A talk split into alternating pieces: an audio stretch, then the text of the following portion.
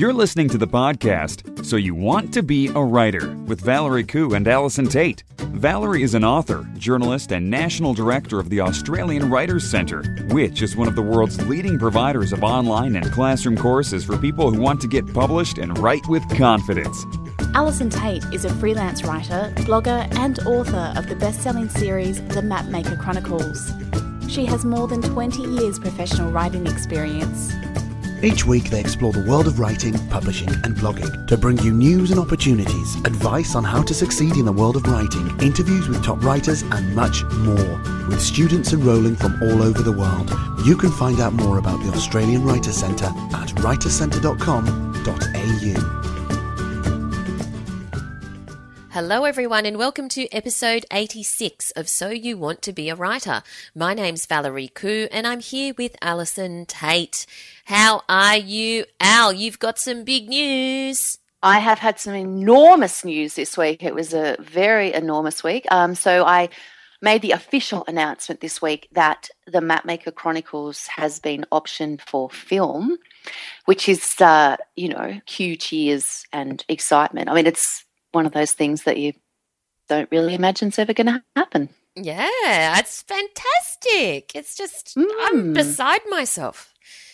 I know it's a funny thing, isn't it? Because it's very, very exciting that somebody, um, in this case, uh, Australian production company Woe Flamingo, um, believes that they can you know make a film out of it i mean it's yes. also it's one of those things too where you kind of like it may never happen like it's it's uh, you have to be realistic and it's very exciting that uh, there's now going to be a screenplay developed and and uh, you know that uh, Darren and the team at Woe Flamingo are going to try and get investment and things like that. But um, you know, lots of uh, books are, are optioned that never actually happen. But we just have to cross our fingers. And I'm sure that with the entire "So You Want to Be a Writer" community crossing their fingers behind us, yes. then surely we have a good chance, right? I can totally see it as a film. I've thought that from day one. So this is like beyond exciting. Oh yeah, it would. I it's hard to imagine. Like I, it's just so you know, eh, you know. Obviously, it plays like a full a full film in my head when yes. I was writing it and all that sort of stuff. You sort of see it all happening as it goes along. People kept saying to me, they're like, "Oh wow, you know, who would you like to see cast in the film?" Yeah. And I um I find it a very difficult question to answer because, of course, in my head, they're quite complete characters and th- and they don't actually look like anybody in particular. So it would be it would be interesting to see you know obviously the casting is is not down to me and it would be something that I would leave to the experts but it will be interesting to see what the director uh, or and the casting people think these people look like because I'm sure whatever they look like it's not the way I think they look which, yeah does that make does that make sense? Yeah for sure. but um but my publisher Suzanne O'Sullivan at Hachette is quite determined that Idris Elba should play Zane. She's ah. like, oh my God, I've seen it like that right from the start. I'm oh, like, wow. okay, that's good. All right. I'm often casting people in my head when I read books, but I'm not oh. as familiar with, you know, younger actors. You know, so. Yeah, well, that's the thing. I mean, of course, I've got, I've had several, it's really cute. I've had several letters from readers and they all offer to be Quinn should oh. the movie ever get made. Like this was even before it was announced. And of course, my boys are both like, yeah. So when do we start filming? Oh so clearly, God. you know, uh, Mr. Eleven is like, well, so clearly I'm Quinn. I'm oh like, you know what, babe? You know, by the time the film gets made, you might get to be Quinn's dad, maybe. He's going, what? That's the thing, isn't it? We, because film can take years to go into production, oh, and by forever. that time, like, young people grow up. Well, I'm pretty sure. Uh, I mean, I've I've heard talk, you know, that John Flanagan's Ranger's Apprentice series had, you know, was optioned for film. I don't exactly know when, but I, it, it was a long time ago. It was over a decade. Do you know what I mean? Mm. So it's it's you know, films are really expensive, and the kind of film, the kind of movies that that the Mapmaker Chronicles would be are among the most expensive to actually yes. uh, film because there's a lot of there's a lot of exteriors and there's a lot of you know that Action. sort of stuff, and they would uh, it's it's it's actually it's an interesting conversation because our writer in residence this week um, and I have quite a long conversation about she is a screenwriter who is also now a novelist, and we talked a lot about that. So uh, there's some very good stuff coming up if you're interested in screenwriting and this idea of of of you know how films are made. Then um, then wait for that because it's very exciting. Fantastic. Well, let's um let's not get to that too early. No, let's no, no. start With, let's not peak early. Yeah, let's not peak early. let's start with the world of writing and pu- publishing and blogging this week. Let's do that. All right. So, what have you got for me, Valerie? what have we got? exciting things have you found? Yes, so we've got some new additions to dictionary.com, which has been described as the poor man's Merriam Webster, which is a little Mm. bit unfair. I often find dictionary.com quite useful when I just want to quickly look something up on my computer because, you know, it's right there, it's online, there's no login. I still love my Macquarie Dictionary and I have a subscription the, to the online version of the Macquarie Dictionary, but you know, you do have to log in and stuff like that. Whereas dictionary.com is just always there. But what they've done is they've included some new words. And, uh, you know, some of them I have heard of, like one I use all the time because we use it in the office all the time. Yas. That's Y A A S. Okay. Yes, interesting. I know. Well, we started using it because there's a, of course, you know, our, our office is cat obsessed, and there's a cat meme on the internet of a cat that just goes yas all the time. so we hmm. just say yas to each other. I know, not you have to be there, but there's some other ones, including one I believe that you can't stand. Is that right? Yes. The word fleek. The Yeah, expression like on fleek. fleek has got to be one of the most Kardashianized, you know, dumbing down of the world that I've ever heard. and here it is in the dictionary. It means flawlessly styled, groomed, and is often used with regards to eyebrows, in case anybody really was, you know, missing the point. Um, What do you say? yeah, your, I- eyebrow, your, eye, your eyebrows are really fleek? no, you say your eyebrows are on fleek. Uh, on fleek. on fleek. Oh, yeah. Oh, yeah. You know your what the kids are saying. So on fleek today. Yeah, right. Okay. You like it? Yeah, I've you see what I'm saying that. here, don't you? You can see where I'm going with this. Um, yeah, I don't know. Like I'm looking at these editions, and like to me, uh, you know, slang is it, this. It's a it's slang, and that's you know, I, I think that slang does definitely come into wider usage. I would be interested to know how many of these terms people are still using in two years' time, because that's the Mm. thing with slang is that it often you know goes in and out of fashion as we know. Um, and to me most of these words particularly yes um, is really really? That's a word? No Well, also there's the word shooty, which is a cross between the word shoe and booty because it's kind of halfway. It's not quite a booty, it's not quite a shoe because it's a shoe that extends just just above the ankle but is not as high for it that you could call it a booty. But apparently that's a shooty. Do you? but it's own- actually just a it's actually just a shoe Yeah. like let's be realistic about this I, I worked at vogue for too many years i mean i get the shooty thing but like i'm also looking at that going mate it's a shoe Do you let's not get carried away with ourselves do i wear shooties Do you own any No. shooties? I do not own a shootie. I have the world's most boring collection of shoes. I'm not. I'm not a shoe person. I'm not one of those people that, you know, goes into shoegasms and and that sort of thing. I just, you know, for me, shoes are just. Yep. Let's just. I've got about eight pairs, and that's it. Mm, I've got mm, friends, however, who've got you know wardrobes, you know, rooms full of them. mm. yes. I don't. I don't really get it. I mean, I do understand that you know you can buy. They always fit. I get that, and I Mm. understand the appeal of that. But uh, yeah, no, they're not something that I spend all my money on. That's for sure. No, me What about either. you? How do you go Uh, with those? I did have a shoe phase, and then I decided, I realized that I was only wearing 10% of them. So Mm. it's kind of ridiculous. So I got rid of a whole heap to Vinnie's. So they, yes, they, there's a lot of shoes at uh, Vinnie's at the moment. Um, and also one called, I don't even know whether to pronounce it ego or egot. I don't know. I have no idea. E- I've never heard of it. Clearly, I haven't been watching enough Thirty Rock because Yes. I've. Uh, yeah, no, I've never heard of it.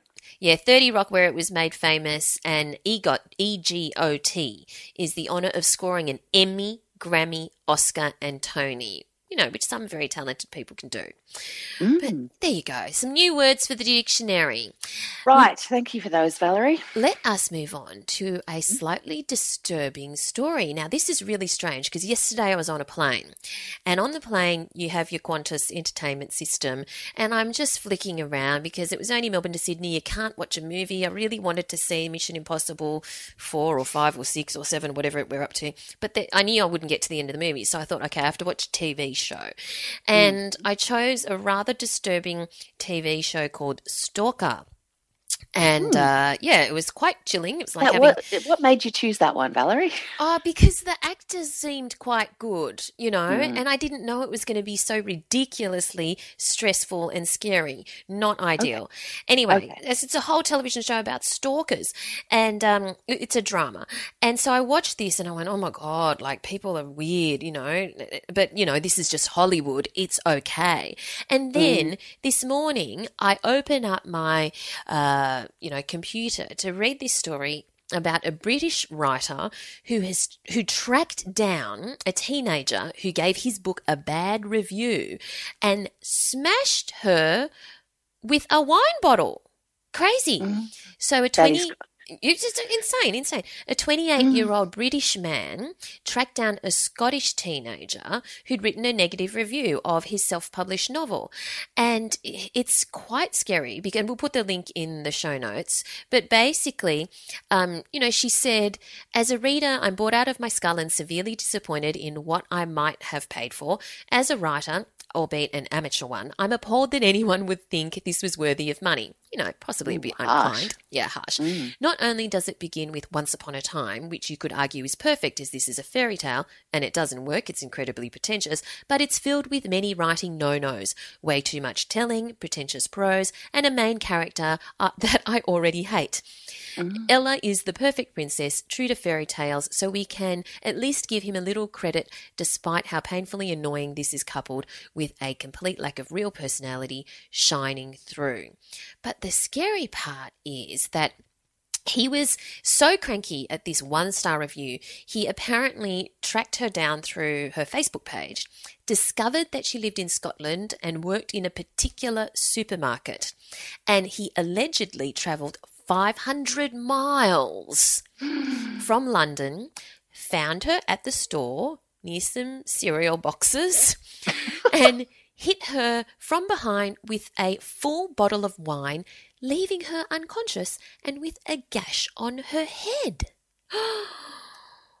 Crazy. But I, I just, yeah, I, I mean, you know, like, unfortunately, I, I feel we're dealing with someone here who has, you know, obviously mental health issues, and it's an incredibly, incredibly sad story. Like in the sense that mm. I, I mean, you know, like uh, everybody in the world who is a writer is told right from the start not to read the reviews. But if you're going mm. to read the reviews, you really have to, um, you know, manage yourself a little bit better than this. I, I feel incredibly sorry for the girl, uh, but you know, I mean, she says, she said as she put it up there that um, the guy in question had gained a bit of infamy on Wattpad, where he's known for threatening users who don't praise him. And then she yes. put in brackets, pray for me. Yes. And as it turns out, you know, we should all have been praying for it. It's very, very sad. He's, uh, you know, he had a blog called The Benevolent Stalker. A where he post. Sort of, yeah, where yeah. he, um, you know, based it on a woman that, you know, he sort of targeted a creepy courtship thing with, uh, mm. you know, he was mm. obviously stalking a woman you know, when he was writing this blog. That was a while ago, like 2014. But I, I just feel like um, uh, just an incredibly sad story. I, uh, the other thing I would say here is that there's a message in this for all of us. How much stuff do you really need to put on your Facebook page? like well, the fact that he was able to find her at the supermarket that she worked at because true. of what was on her Facebook page is something that I think we should all probably be, you know, thinking about.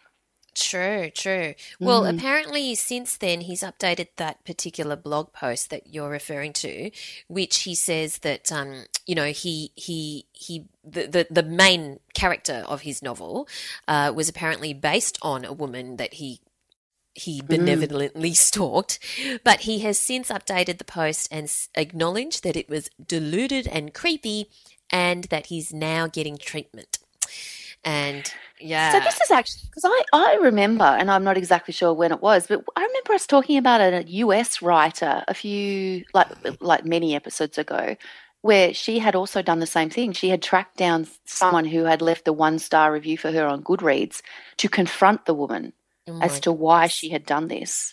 Um, and I think you know I, I, it does show a it does show a worrying, you know, Yes, yes. Trend? trend? Is it yeah. a trend? I don't know. A to a trend? I hope not. if someone criticizes your work, don't stalk them because chances are that no publisher is going to want to come near you.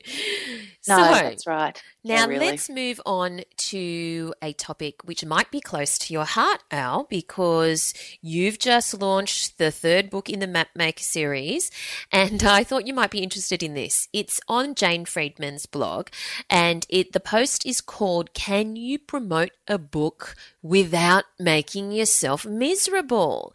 I thought that was really interesting because I certainly know that when I wrote and released my book, I had put so much of my blood sweat and tears into the actual writing of the book. And it was, you know, hours with, I only had you know, hours of sleep sometimes because I was writing all day. And then I finally pushed the book out and I was actually really happy with the edits. And then it came, it got released and I was like, I have no more energy left because mm. then you actually need to promote and sell the book. What are your thoughts? Can you Look, do you, can you promote a book without making yourself miserable? Well, I don't actually look to be perfectly honest. Like, and I will be absolutely perfectly frank about this. Mm. I don't find I don't get miserable about it. I actually like to me, it's just an ongoing part of what I'm doing every day anyway. Mm. So you know, like I I feel like I've been you know, doing all the things, the blogging and all the stuff for so long that it's just part of what I do. What I find difficult is promoting one book and writing another book at the same time. Like that's difficult mm. as far as I'm concerned. Like focusing, managing to find that writing time. But the thing that I I think that authors need to remember is that when a book goes out like once it's it's it's the it's the strangest feeling. Publication day of any book is the strangest day of your entire life because in some days it is the biggest day that you have will ever have. Like it is like you know here i am with my actual book on a shelf. I and you know honestly beside yourself which you are. Mm-hmm. but it's also nothing happens unless you make, unless you make it happen, nothing happens. It's not like they're going to throw a parade out the front of your house because you've got a book on the shelf. So what I find that the sort of um, I guess the the online aspect of of marketing of, of, of building an author platform and all that. So what it allows you to do is to do something Mm. you know, every day that you feel because it's out of your hands to such a huge degree. Sales of your book are out of your hands to such a huge degree. Like you, you can do all the things that you do, like the the library talks and the, the blogs and the and, all the stuff that you do, the radio interviews, whatever comes your way. Mm. But you cannot you cannot make people buy your book. Yeah. Like it's just, I mean, I would love to just walk up to them all, shove them into a bookshop and say, you totally need this one, you know, and like, you know, I think that's how it used to be done in the old days. But, but it, you know, there's only, there's only so much that you that you can't control. So all you can control is what you can do. And so to me, if I can write a blog post or I can do something for someone else or I can tweet or I can whatever, at least it allows me to do something. So I don't mind that because I'm a bit of a control freak. So I don't it doesn't make me miserable. It just allows me to feel like at least I've got some small part in it. Um, having said that, you know, it can be frustrating sometimes. I do understand why people end up tweeting, buy my, my book, buy my book, buy my book. Yes. Because, you know, you sort of start to wonder if anyone is actually is is anyone in the world actually doing anything useful as far as your book is concerned? Um, so you have to try and just move on from that. That's the difficult part. But I think if you've got if you've already got a routine in place where you're doing, you know, you're doing a bit of Facebook or you're doing a bit of tweeting or you're talking to people or whatever. If you've got that stuff already happening, it's just an extension of that. Yes, absolutely. But I think it's interesting how you say you can't make people buy your book, which is definitely true. But it's interesting because something landed in my inbox this morning that I thought um, might be worth mentioning is that some authors are trying to do incentives, are trying to provide incentives to people to buy their books. So, for example, the email that landed in my inbox was from an American author called Lewis Howes, who's now on the New York Times best bestseller list. And I've met Lewis a couple of times at, you know, conferences and things in America. But um, he has uh, reminded everyone of his bonus deals. Now, if you buy one book, his book is called The School of Greatness. If you buy one book, you get um, a, a School of Greatness workbook and you get, uh, you know, an ebook uh, that's supposedly valued at twelve ninety nine or whatever. But and if you buy, say, um, a um, hundred books, you get access to some of his webinars or online courses and that sort of thing. But if you buy, get this, 10,000 books, which will cost Yeah. you $200,000, Okay. Yeah. you will get a custom design team weekend retreat in Costa Rica. Flight costs are separate. Oh. Optimizing you and your team's health, wellness, and business with Lewis and his entire team. So, I yeah no. I mean, you know, that's a very American nonfiction approach. Should we call that an entrepreneurial approach? yes, ten To books? Um. I, I can imagine. Like, what what am I gonna what am I gonna offer? So if you buy the Mapmaker Chronicles, you also get a world globe, and you also get a workbook. And you know, if you buy two hundred thousand of them, you can have a weekend with me. Yeah, I'm not seeing anyone lining up for that. Just quietly. yeah, I um, mean, it look, can I- work for nonfiction, but it certainly doesn't really work for fiction. No, look, I, I think like what you have to keep an eye on with your, um, particularly with fiction, is that the you know the thing that sells books is word of mouth, and that's you, you can't ever underestimate the importance of that of that statement. And I think that what you what you want to try and do is amplify any word of mouth that you get. Now, what you know, what your uh, sort of author platform, online author platform, or whatever it is that you're doing, what that allows you to do is to is to help to move that along is to put yourself in front of as many people as possible so they remember your name so if they go to, to amazon or they go to the bookshop you know people people like to know what they're looking for these days. You know it's a very rare person that just browses around anymore. Yep. so you know like you want them to go wherever they're going and be like oh alison tait the mapmaker chronicles. If i buy 200000 i could have a weekend with her. You know what i'm saying? Like you want that. So i think that uh, at least um, today authors have more opportunities to actually help that along. Whereas I- think i would have gone insane if uh, you know if my books had come out even 10 years ago Ten years, yeah. i would have sat there on pu- I would have sat there on publication day and been like, "Okay, what do we do now?" Do you know what I Mm. mean? So, you know, I think if you look at you it as can be so proactive. yeah, and if you start being proactive early, then it's it's just an incremental step. It's not a massive jump all happening around the time that the book comes out. So, you know, that anyway, I think I've rambled a little there, so we should probably move on.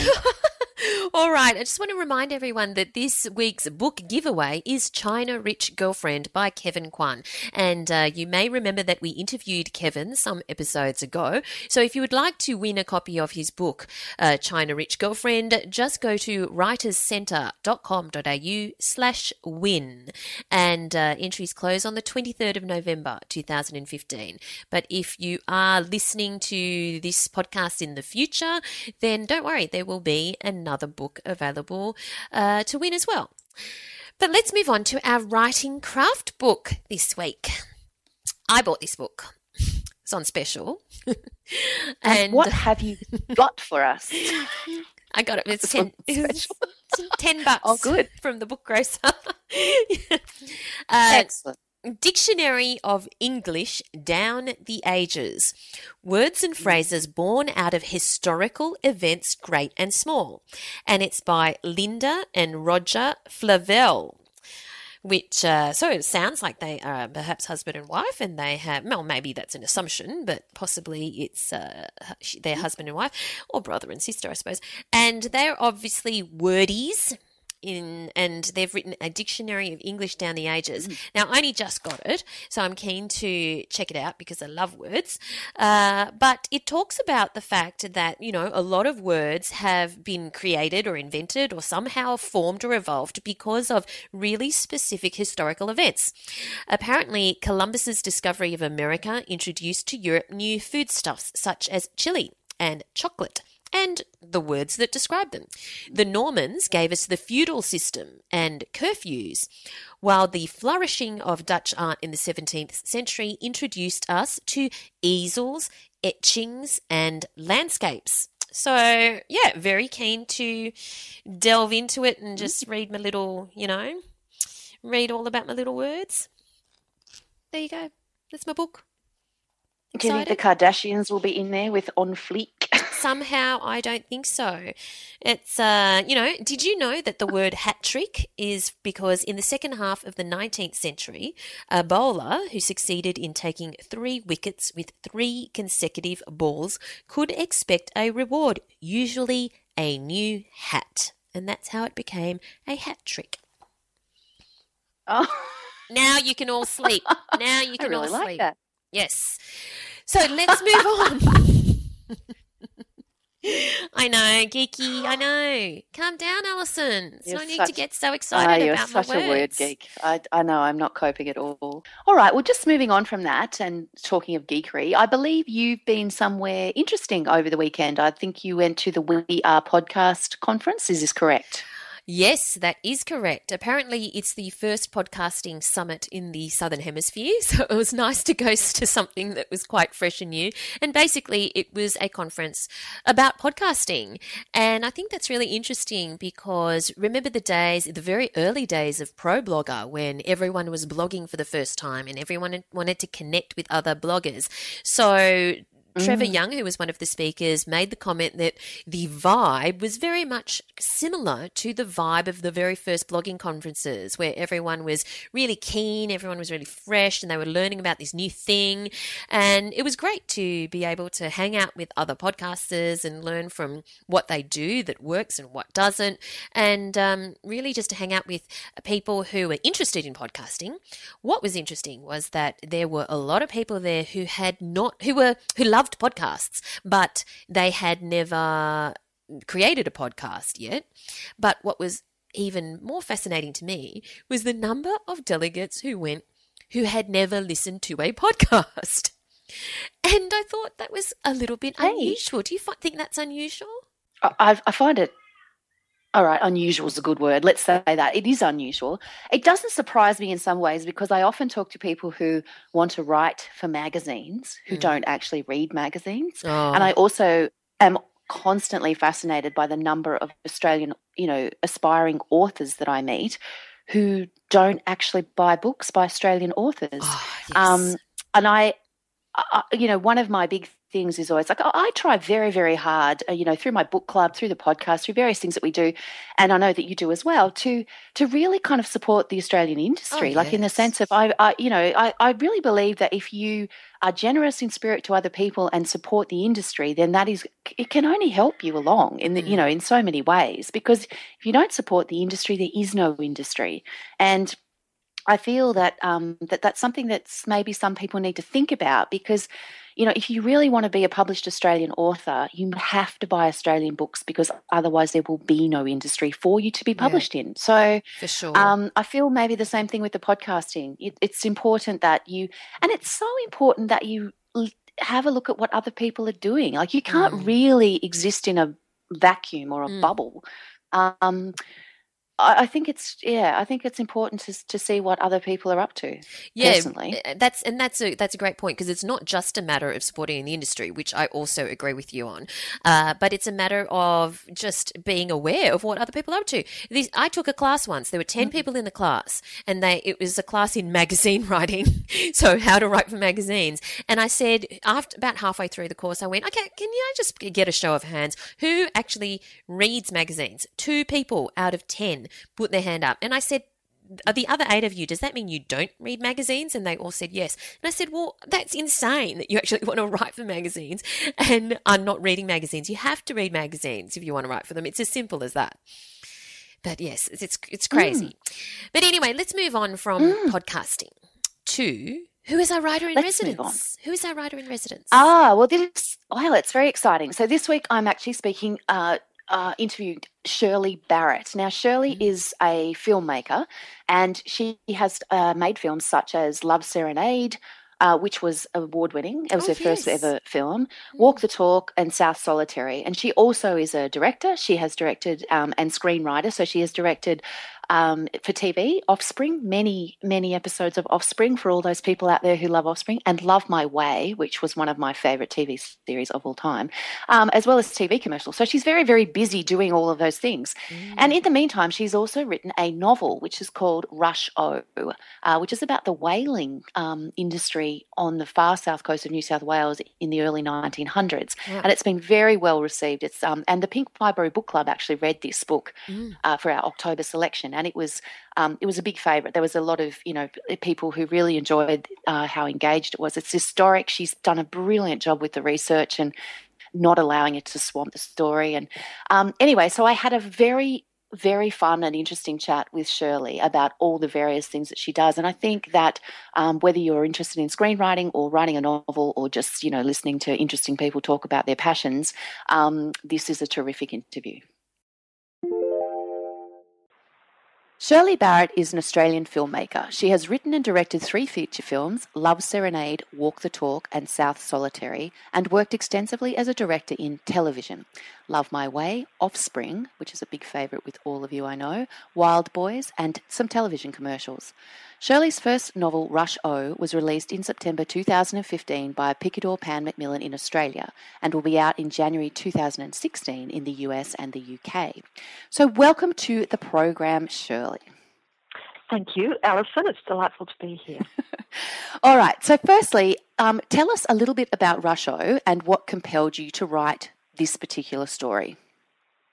Okay. Well, years ago, I came across the story of the killer whales of Eden, and uh, for those who, who don't know that story, it, it's um, back in the um, 1850s onwards to the early 1900s. Uh, pod of killer whales would regularly turn up around July of each year and assist the local whalers in uh, the chase and capture of uh, capture is the euphemism they they had at the time for killing uh, whales. Um, and and the same pod of killer whales kept pretty much regularly returning, and the whalers came to know them by name, identifying them by their dorsal fins, and the, a very affectionate relationship developed between um, the whalers and the killer whales.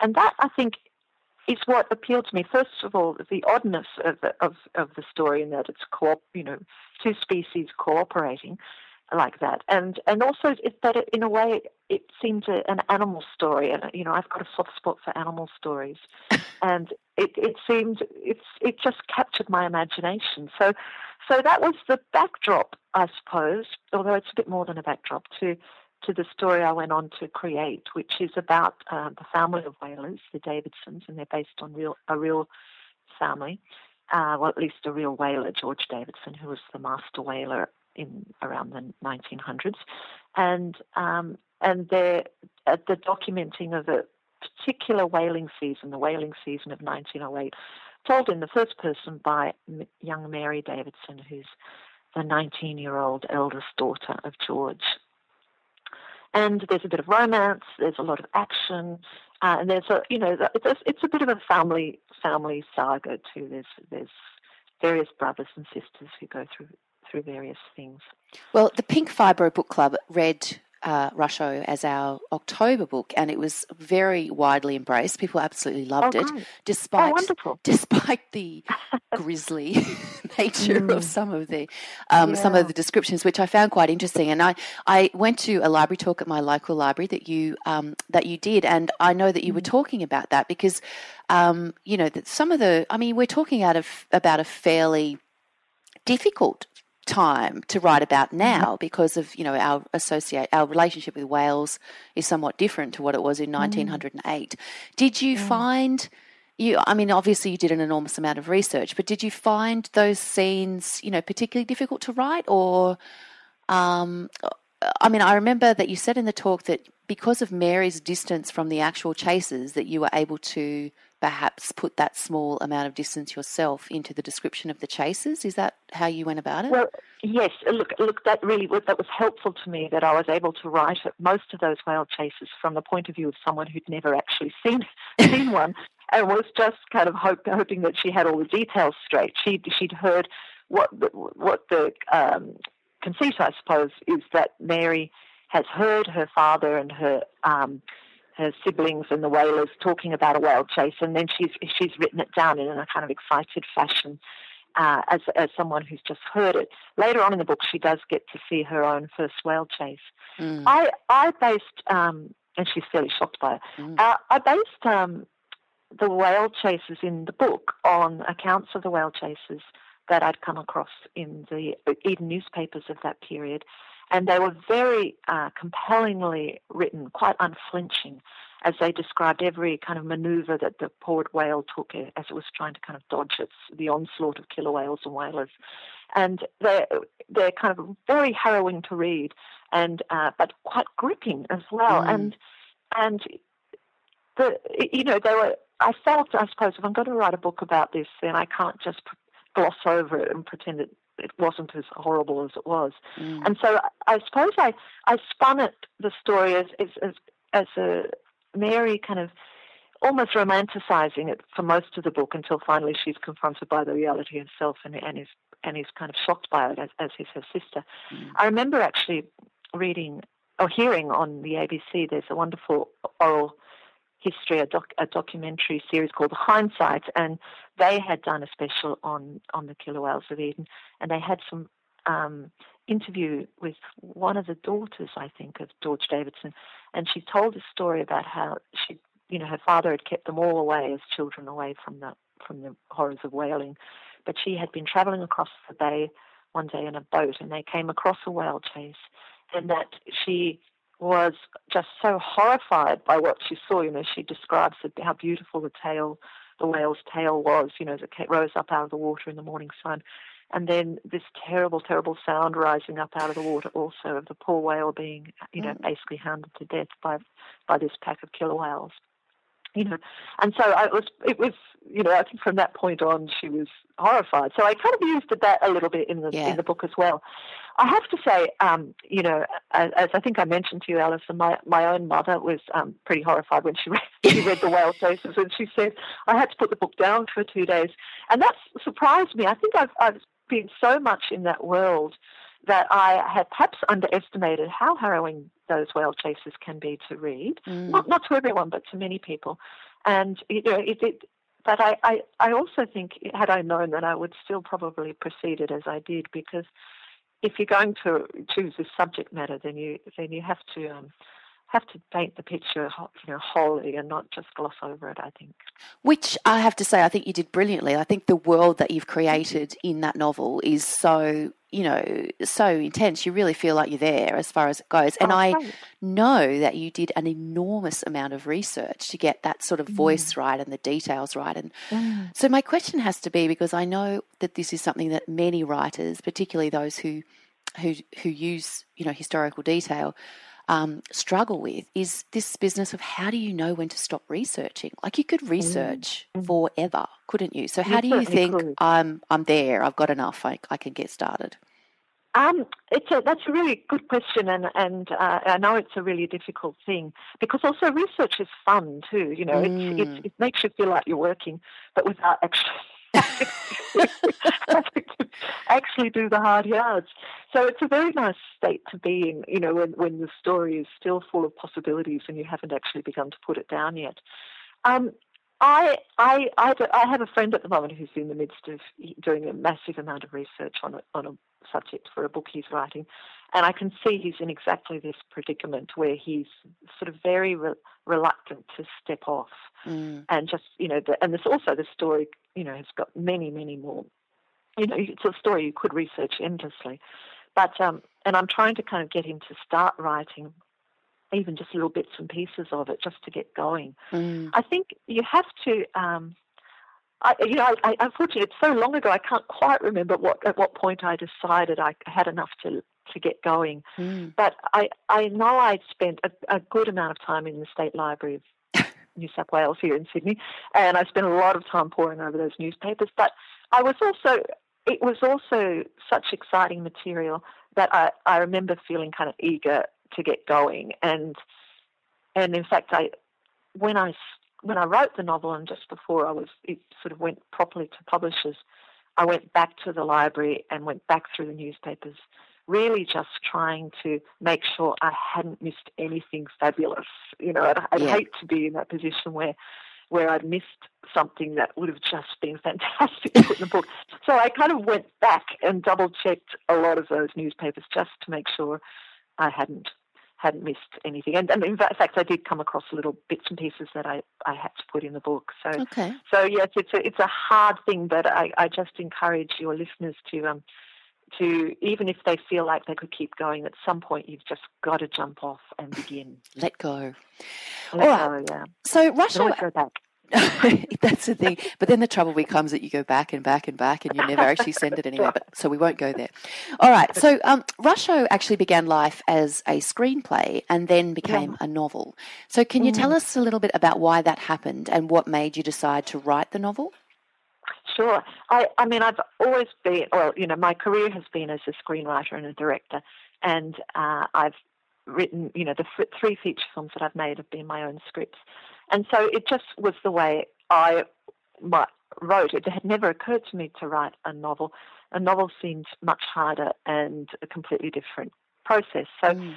so, and I, you know, I'd had some degree of success with my first film, and so I just thought I'd continue on in this fashion, writing the screenplay and you know, making, getting them made, and you know, so forth. But, winning awards and um, being fabulous. that's right, winning awards. And in fact, that didn't continue to happen. You know, some scripts didn't get made. You know, some films disappeared without trace. You know, it's, it's a hard slog in that world. Mm. But anyway, I was, after Love Serenade, which was the first film that I made, I I thought, what can I do next? And, and the killer whale story, as I said, really captured my imagination. So I went off and did all the research and wrote it as a screenplay. And it, comparing the screenplay to the novel, it's a much it's it's very similar. You know, the characters are the same. Uh, it's told, you know, through Mary's eyes, and there's all her brothers and sisters, and her father, and John Beck, and all the whalers, and it has, you know, it's the same setting. It's 1908, and it finishes with the with the plain and fancy dress ball, which is more or less where where my novel finishes too. And but and uh, you know there are there are scenes that are definitely in the book that were in the screenplay, but it's much simpler.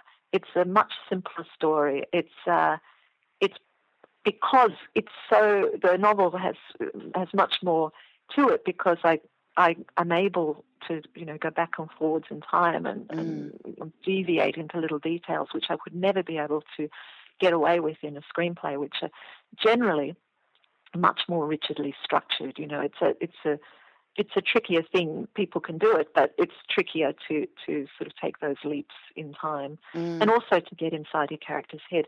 So, so look, I wrote it as a screenplay, and I spent uh, you know a lot of time trying to get it made, and finally had to give up on it. Mainly because it's just too expensive, you know. All those whale chases mm. are, um, you know, that's all CG, computer generated um, effects, and a very, very expensive, costly thing to, to do. And you know, it was never with whale chases are very difficult things to watch as mm. they are mm. to read. And, you know, I don't it it would I think be a rather uncomfortable film, a kind of romantic comedy set against the backdrop of whale slaughter. You know, it's just it's uncomfortable, and so I I began to realise it was just never going to happen. And so, but I loved the world so much, and that I finally thought I'd have to give it a shot and write it as a novel. And it took me a long time. I, I, I stopped and started a great deal. I sort of just went back to it in between other jobs because I work in TV as freelance, and so you work for a few months and then have a, a couple of months off. And I'd sort of go back to it then, but always feeling kind of guilty about it, like it was a bit of a a vanity project that I should wait, you know, till I retire to attempt because in the meantime I should be writing films, you know. Mm. But but I began to also realize once I got the hang of it that it was more fun. You know, it was a lot more fun to write in this way, much more free, free, freeing, and and and playful and liberating than writing a, a screenplay. And so I I I just embraced it really, and and to be honest, now I I you know I am not sure I would ever go back and write another feature film script because oh. I'd much prefer to I, this new this new medium of, of new for me, of writing it as writing novels. Oh, that's really interesting. Like that's a mm-hmm. that's a quite a big call. mm. So do you? But also, you know, you write your screenplay, and that's it, it doesn't amount to anything till you get it made. You know, yeah. it's just it's just immaterial what how good a screenplay it is. It has to be made, and it's it's hard to get a film script film made these mm. days. You know, they cost millions and millions of dollars. Um, you know, we don't make that many films here in Australia because there's limited budgets. You know, yep. limited amount of money to do so, and um, it, it, it's just hard. Whereas if when you write a novel, you know, it's finished. That's it. You know, it can go directly to the reader, and, and uh, there's nothing more needs to be done. So, do you like that aspect of because screen writing is a very collaborative thing, isn't it? By the time sort of everybody's had their their bit, your movie is very much a team effort, isn't it? Whereas a novel, while there is definitely a team involved in your publishers, you know, your editors and things like that, you have a lot more control over what the final product is like. Is that correct? Well, yes and no. In with my screen with my feature films, I have I, I oh you make really them fortunate yeah. that you are actually did, yes um, the team yeah I did have full creative control over them and so so uh, which is you know one of the great privileges of being able to make a, a, film in this country you know there's no one telling you not to do what you don't want to do and so um, and so I'd always have had that lovely creative control but yes it's a collaborative thing once everyone else comes aboard your actors your you know your camera your your DOP, your your you know, designer, your costume designer, and so forth. And it's wonderful, you know, it's exhilarating and wonderful collaboration, all of that. And, and that I must say I would miss if I didn't make another film. In television, um, where I also work uh, as a director and, and a writer, uh, it is more um, it is more a team effort. You know, there's a lot of people who work together to plot the stories, and um, and so it, it it's and you know you you're you don't know, as a writer, you don't have complete creative control. The director, and you know, will often move it into another area, and so, um, so, so yes, it's it is, but but you're right in saying it is the the full creative control of writing a novel. That's one of the great joys, knowing mm. that it's it goes out there untrammeled. You know that the reader will read it as I as I wrote it. You know. How many drafts of your novel do you do you think you did? Like in the sense that with your screenplay, you probably had, mm. you know, essentially a very solid outline of what you were, what was in your mind. So yep. did you did you kind of follow that as a plan, or did you? I did. You yes, did. I yeah. did. I did. I started off um, pretty much with the screenplay as, as my blueprint, and and moved on from there. So in terms of drafts, it probably had about three drafts ultimately. Mm. Its first draft is after the screenplay is what went out to the publishers. Okay. Um, well, it's probably more a polished first draft. Yeah, maybe yeah. you could even call it a second draft. Okay. went out to the publishers. Let's call but, it second. But it was, and then it had another full draft uh, uh, after that yeah. before you know it was published. And so, so it, it, yes, I think I'd done a lot had been worked out in the screenplay, and so it was it was this reasonably straightforward process, yep. I guess. Um, although there's still, as I say, a lot more. There's a lot more to the novel than there was in the screenplay. Yeah. So here's a question: If you were now approached to create the screenplay for Rusho, would you go back to that version that you'd written, or would you would it change? Uh, yeah, I'd start again. I'd start, start again, again, because I think it's simpler. Yeah, and and simpler than, than the novel, and, and there's more detail in the novel that I'd try and capture somehow. I'm not sure how you'd do it. Um, you know, because this novel's told from Mary's point of view 30 years in advance, and that's never completely successful process in a film, I think. Oh, um, yeah. In the future, you know, there's always some actor in bad age makeup. Um, no one ever buys. Make it so but, um, attractive. yes. So I don't know. I think I would start again. I think I would start again. I think um, the novels, you know, changed the story a little bit. You know, it's it feels more complicated, more complex, I should say now.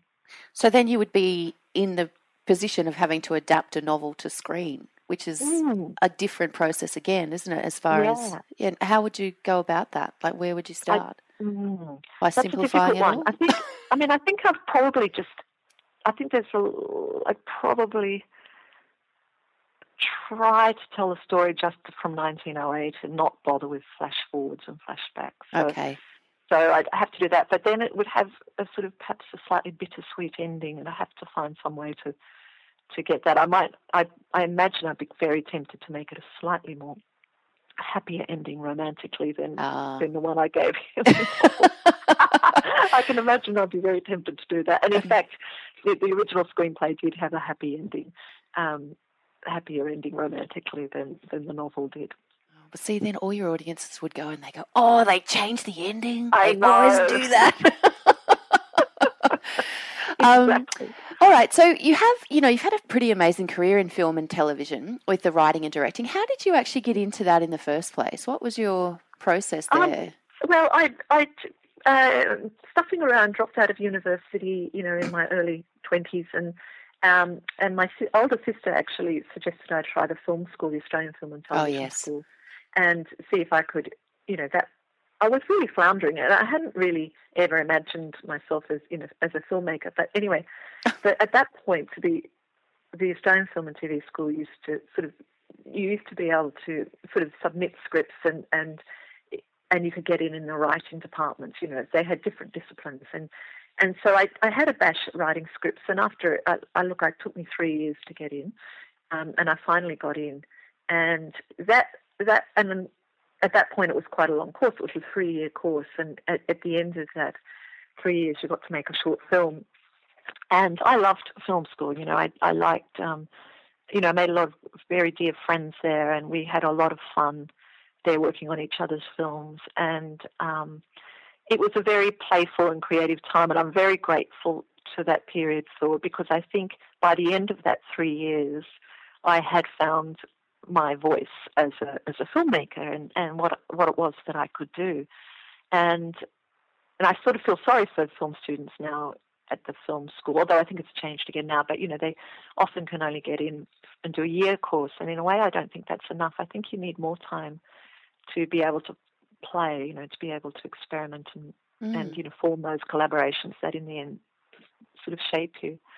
So I um that short film I made while I was at film school won some awards, and so I and I got offered a, some TV directing, and I really liked that. I, I felt because I had gone in as a scriptwriter, I didn't know much about directing, and so I learned a lot about directing, working in television, and I still work in television a lot, and I really enjoy working in television. I like the speed at which you have to work, and the you know the on the spot problem solving, and the and the sort of camaraderie of the film set. I, I really love all that. I really enjoy it.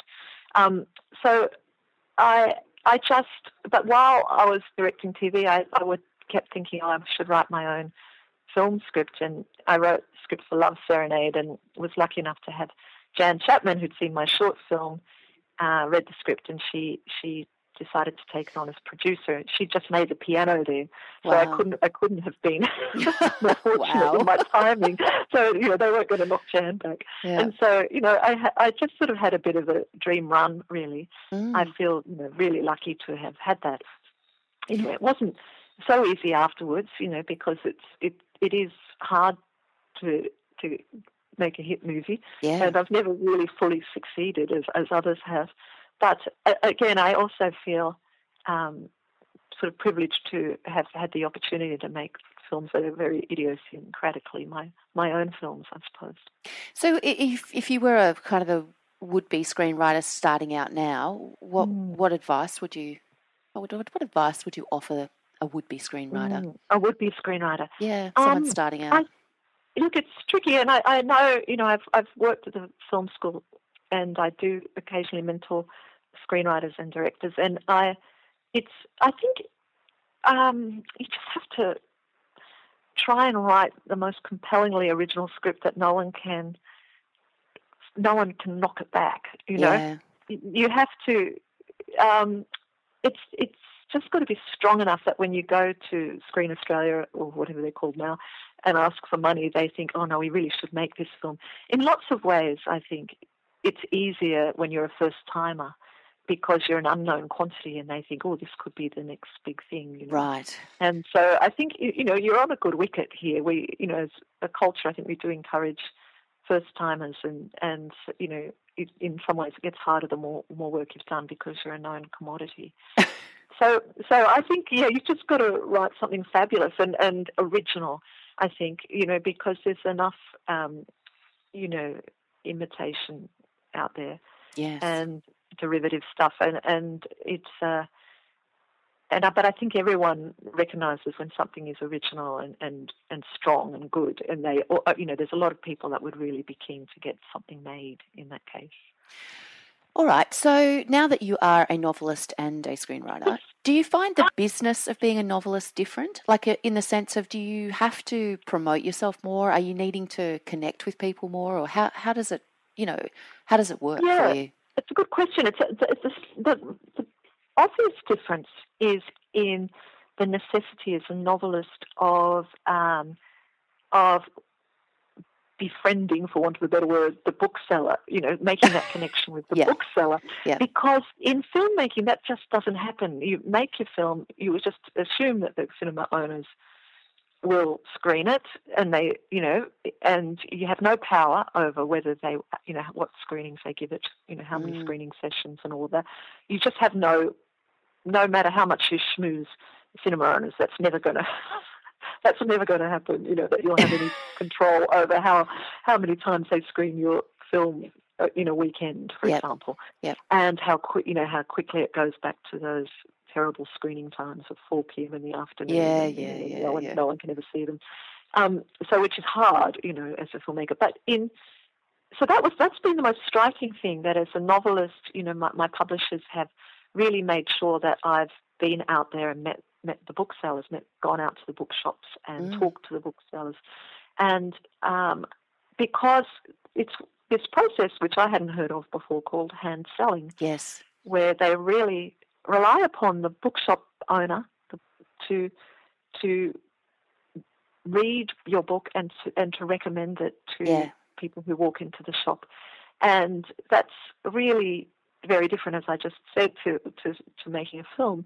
So, and uh, it, as a process, is I've really enjoyed it because, um, and I can really see the need for it. I've I've you know, there's been a couple of bookshops that have just gone above and beyond the call of duty, I think, for Russia, particularly down on the south coast. Mm. And, you know, where, where they've just sort of really embraced the book and, and really kind of put it forward. And I'm, you know, really grateful to, to book owners for that and, and, you know, other bookshops owners too, because uh, it's, you know, you really it makes a difference, I think, if they do like your book and they they're able to recommend it to to people wandering into the shop and wondering what they're going to read. The browser. We love the browser. The browser. so, what about the idea of an author platform? Did your publisher talk to you at all about, you know, doing social media or any of that sort of stuff? Did you have you been encouraged to engage? Um, well, look, there was a bit of talk about that at the beginning, and I just said I just don't do that, and Okay. they've never mentioned it again. So Lucky um, you. so I was expecting a bit more of a fight over it, but it just never got mentioned again. Fantastic. And um, so that was good because I'm a bit uncomfortable with that. And I mean, I can see why it's useful, of course, and I'm sure they'd rather I did it. But I just, I have, I'm just uncomfortable with social media. I've never done it. okay. I'm a bit old school, and so maybe for better or worse, um, that's just the way it is. And my publishers are so kind of lovely that they've never pushed it, but perhaps they're secretly gnashing their teeth about the whole thing. I don't know. we'll see what happens when the next book comes out, shall we? yeah, that's right. All right. So, speaking of next book, um, you know, your next project will be a book. By the sounds of things, you're moving away from screenplays. Yeah, I am. I look. I'm my next project. I'm actually writing a new script for Offspring at the moment, so I'm still working very much in TV. Ooh, I'm not exciting. saying nothing, not giving anything Oh, away. come on. To secrecy. um, but uh, and then I'm also a director, so I'm going on to do, direct um, a place called Home next year, which I'm doing a bit of. So Oh, so I'm still working very much in television, but um, I'm also, I, you know, I'm really keen to keep writing novels, and and you know, I might have mentioned this to you when I we talked the other day, Allison, but I have a you know drawer full of unrealized screenplays yes. that I did mention the drawer. can can possibly be converted into a novel. I'm a little bit jealous of your So- um, drawer. It has to be said. Yeah, so at the moment I'm the process of adapting a script I'd written, which is a horror film, into a novel. Oh. And it's been quite fun up to this point, and now I'm beginning to have doubts about it, which, of course, as we all know, is part of the process mm. anyway. But um, it's, it's working well as a novel, but unfortunately, the problems that I hit in the screenplay are just the same problems I'm hitting in the novel, and so I'm not entirely sure I'm, I'm able I'm going to be able to solve them at this oh, point. Don't you hate that? But yeah, but and also I'm not. It's not exactly the ideal follow-up to Russia, I have to say. So, mm. so that's a bit of a concern too. But it's the only kind of thing I've got going at the moment. I might have to rethink Oh well, you know you've got a fair bit on your plate, so you can, you'll have time to you know put it in the back of your mind and cogitate a little. Yes. All right. So just to finish up, um, I'm going to ask yeah. you our famous three top tips for writers question. So if you had to give yep. three top tips for aspiring writers, what would they be?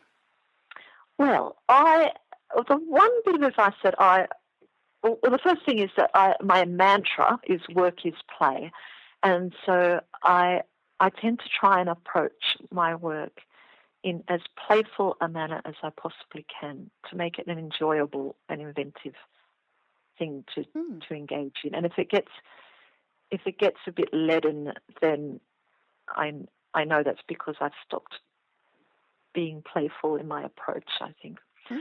the other tip is, which is a good one, which I've stolen from another writer, is write as if the reader is a friend, oh, which yeah. I think is a nice piece of advice. Mm. So um, it works particularly with Russia, I think, because it's a, it has a kind of chatty style. Mm. But I suppose it means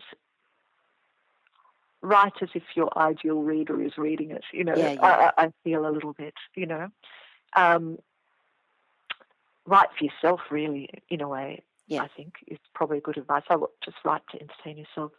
And the last thing I, am sort of realizing more and more in all my work from across the board, from directing through to writing, is the importance of your energy, and that the energy you manifest is really what people respond to almost above anything else. I think and so you kind of have to cultivate that. It's very, it's very obscure kind of thing. No, I'm it's saying, actually no. Uh, the thing I'm liking about these is that, is that they're three quite original tips. We haven't, I haven't really heard right. them, and the energy. I think the energy one is actually a really, really mm. good one. Mm. Because I remember reading someone saying of Dickens that he has just an incredible energy on the page. And he does, you know, it just leaps off, his personal energy leaps off the page. And you know, it's I just think you it's something you can cultivate a little bit if you if you if you it's a hard thing because it's you know it's a difficult thing to pin down. Mm. But I think I know like even working with actors, sometimes it's it's the, almost the energy they have on screen. Mm that beyond even you know their ability or whatever, but it's the energy that makes them makes you look at them, mm. you know, that draws you to them, and so it's a it's a it's a obscure thing, you know, to to to knock down, to lock down, mm. but um, I think I think there is something about the energy of on the page to mm. the way it the way something will leap off the page that that is something that you can try, it's worth trying to cultivate i think Fantastic. Definitely worth thinking about, that's for sure. Yeah. All right, Shirley. Well, thank you so much for your time today. Oh, it's been so interesting. I could sit and chat to you for at least pleasure. another half hour. and likewise. it's um, great to talk to you. It's great to sort of talk to, a, to another writer and to have such great questions. So thank, thank, you so much. For me on. All right. Well, I will put the link to your website on uh, in our show notes at shirleybarrett.com so people can have a look at your at your uh, the film work you've done and other things. And okay. um, we uh, yes, thank you very much for your time. A pleasure. Thanks a lot, Allison. Great interview with Shirley. Fantastic. Oh yeah. Look, honestly, we had such a great chat. Like as I said to her at the end, I could have just we could have I could have gone on all day, and then our mm. readers would have been desperately very sick of the sound of my voice. But listeners, um, even it was you know she's a really interesting person. Yes. Oh, listeners. yes, Allison, you are podcasting, not walking. what were we saying and, about people with podcasting issues? That would be me. All right. I um, think that, so, that was particularly interesting because ever since you told me about your big news, which I'm very mm. excited by, I've been dipping in and out of my little collection of screenwriting books because, you know, I've, I've got lots and lots mm. and lots of writing books, but I've got a little section on screenwriting. And it's just such a, it, it, it is a other another way of thinking. The telling the stories is still the same, but the way you tell the stories is very, very different, isn't it? Mm, and it's, it it's, is. and it's a whole other world. It is, and it was interesting to hear Shirley talk about that. And the other thing that really fascinated me by that conversation was the fact that she she actually feels that whatever she writes in the future will probably be novels, not films. Wow. Like she'll continue directing and things, but she loves the process of writing novels so much that, you know, and that layering and that additional detail and things like that. Um, and the and the fact that she gets to have so much control because of course film making is so collaborative. It's mm. it's a mm. it's a very much everybody gets their bit in there. Um, she she is is going to focus on novels for the time being, which I, I found that I was really quite surprised by that, but but uh, found it very interesting. Yeah, absolutely. Anyway, anyway, let us move on to uh, an interesting email we got uh, from Tam- Tamika Bell. And I have to say thank you to Tamika because Tamika listened to our little rant recently about how we weren't fond of the way uh, of using Google Docs when it comes to editing. I'm a big fan of Google Docs, don't get me wrong, but when it comes to editing, neither of us you know, are in love with Google Docs because it doesn't sort of have the same level of track changes and commenting and that sort of thing. Now, Tamika took the time, and we'll put this in the show notes, to actually give us some screenshots and a step by step instructional on how to use Google Docs so that it um, has the same functionality or similar functionality to Word's track changes. Now, I have to admit that um, Tamika is right. And the thing that had thrown me this whole time because uh, is that you know how we love track changes in Word Al because that's an editing function. Mm. The problem is that mm. Google Docs, when you use the editing function, it doesn't do any of that. It's really crap.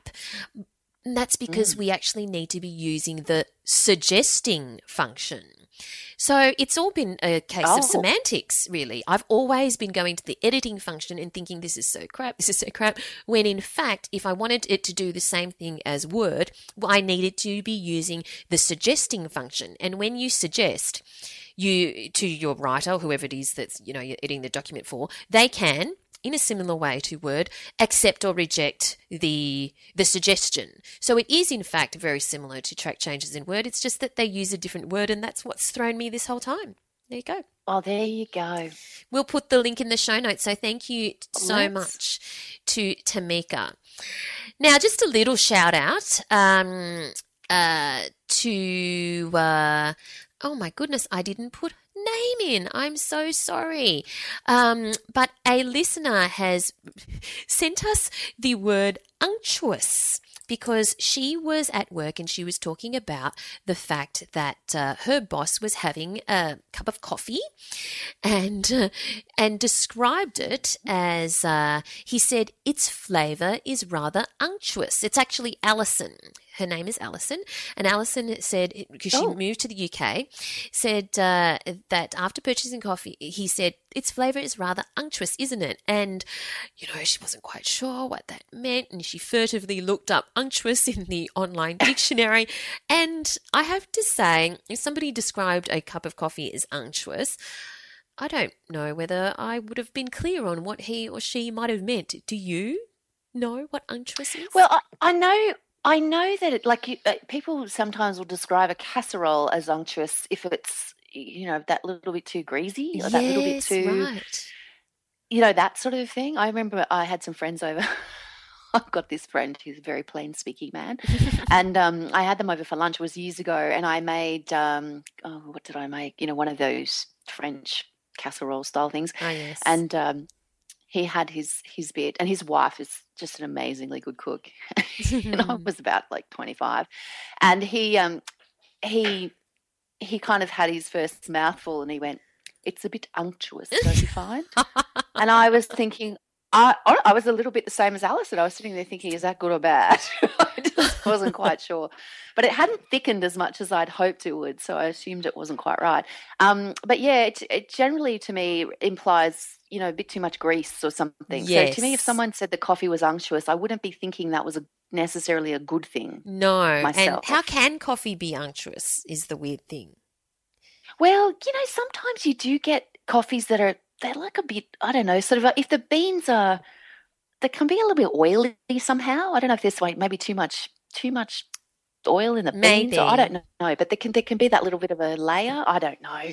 And but, you know, there's really also that bulletproof. strange. Coffee. It's a strange word to use with regards to coffee. It is Let's a strange word to there. use, but yeah. you know, sometimes people actually mm, misunderstand the meaning of some words. I had a graphic ah, designer uh, yes. friend, yeah, who who's so she was a graphic designer and she had a client. You know, she presented some images that she had designed to the client and the client came back with oh i'm not really mm. enamored with them so it wasn't their shit or I hate them or whatever. She just said, I'm not really enamored with them. And she, my graphic designer friend, took such offense at this. She thought it was possibly the words, worst thing you could possibly say that she just sacked her as a client. Oh, seriously? That, you know, I have to say that that reminds me of the movie The Princess Bride. And there's a great quote from that. Inigo Montoya says regularly, You keep using that word. I do not think it means what you think it means. And it's the kind of quote that I often think of in my head when I hear somebody misuse a word. Uh, well, there you go. yeah. See, it all comes back to the Princess Bride. Like, really. Of course. You're one of those. I am one of those. Oh. oh, I know people like you. I know, I'm, and I'm turning my boys into into them as well. Oh, There's like a whole goodness. tribe of us out there. It's yes. a genetic thing. I've mm. I've met several people like you. I am not one of those. Really? I know I'm not. Anyway, we that's a conversation for another day. For a whole another day. Okay. Just want to remind everyone that uh, you can sign up to the newsletter of the Australian Writer Centre at writerscentre.com.au slash news. But we want to give a big shout out to Jessie to Jessie Lukes, who has left us a lovely review on iTunes. Thank you so much, Jessie. Thank and, you, Jessie. Yes, very nice. And Jessie has said, as an aspiring writer, I'm fascinated by the gems uncovered by Valerie and Allison each week. Although they are straight shooters, which is like quite kind of nice. Although they are straight shooters, they are both warm and generous with their combined knowledge and energy. I admit that I get a little excited when I realize I've missed a few episodes and I can go to my happy place and have a delicious binge. Thank you. So well, no, thank you, you, Jessie. That's very kind. Yes, very kind. Uh, but if you do have 30 seconds to leave us a review or rating on iTunes, we'd really appreciate it because that really helps us in the rankings and we'd love to bring the podcast to as many people as possible. But in the meantime, what are you doing in the coming week, Al? Uh, well, this week I am going to be in Sydney. I have got many, many days of school talks and culminating in two days um, with the Sydney Writers Festival Author Roadshow. So I'll be out um, at two different libraries at the in the West, yes. uh, doing workshops and author talks and things to um, to kids out there. So it's pretty exciting. I'm really looking forward to it. Uh, I think I'm going to be very very tired by the time I catch the train home on Friday. yeah, for sure. Yeah. Well, I'm looking forward to having lunch with you while yes. you are in Sydney. So that's pretty well. exciting. And uh, that's probably going to be the highlight of my week because I suspect that. I've always wanted to be somebody's highlight, Val. Oh, yes. That's you're definitely my highlight because the rest of the time I've got to do really exciting things like my laundry because I've been oh. Away and traveling for a week. So uh, I've got just, you know, time to catch up on all these things. But uh, until then, where can people find you online? Uh, you'll find me at allisontait.com. You will find me on Twitter at, at altait, and you will find me on Facebook at Allison Tait Writer. And I'm in other places as well, but those are probably my main three hangouts. Yes. And check out and the you? Pink Fibro Book Club also on Facebook, yes? Yes, because this month we are reading Charlotte Wood's um, The Natural what's it called again? I've completely way forgotten. Natural Way of Things. Mm. Um, and the the Facebook group is going off already with, with various discussions about that. So mm. yeah, join us. It's a it's a great club, and we've got seven hundred and something members now. Wow. So it's a, there's always someone there to talk books with, which is always fun. Fantastic. Mm. Well, you'll find me online at uh, at Valerie Khoo on Instagram and Twitter, and just search for me on Facebook. There aren't too many Valerie Khoos out there, so you'll find me. it's all right. Uh, but we'd love to hear from you. Do connect with us on social media, and uh, until next week, we will talk to you then. Bye. This week's giveaway is China Rich Girlfriend by Kevin Kwan. This is a hilarious romp into the world of the super rich in Asia and is the sequel to his internationally best selling debut novel, Crazy Rich Asians. Entries close Monday, 23 November 2015. But if you're listening to this podcast in the future, don't worry, there will be a new book giveaway at writerscentre.com.au slash win that you can check out. In the meantime, if you're looking for the show notes to this episode, go to writerscentre.com.au slash podcast.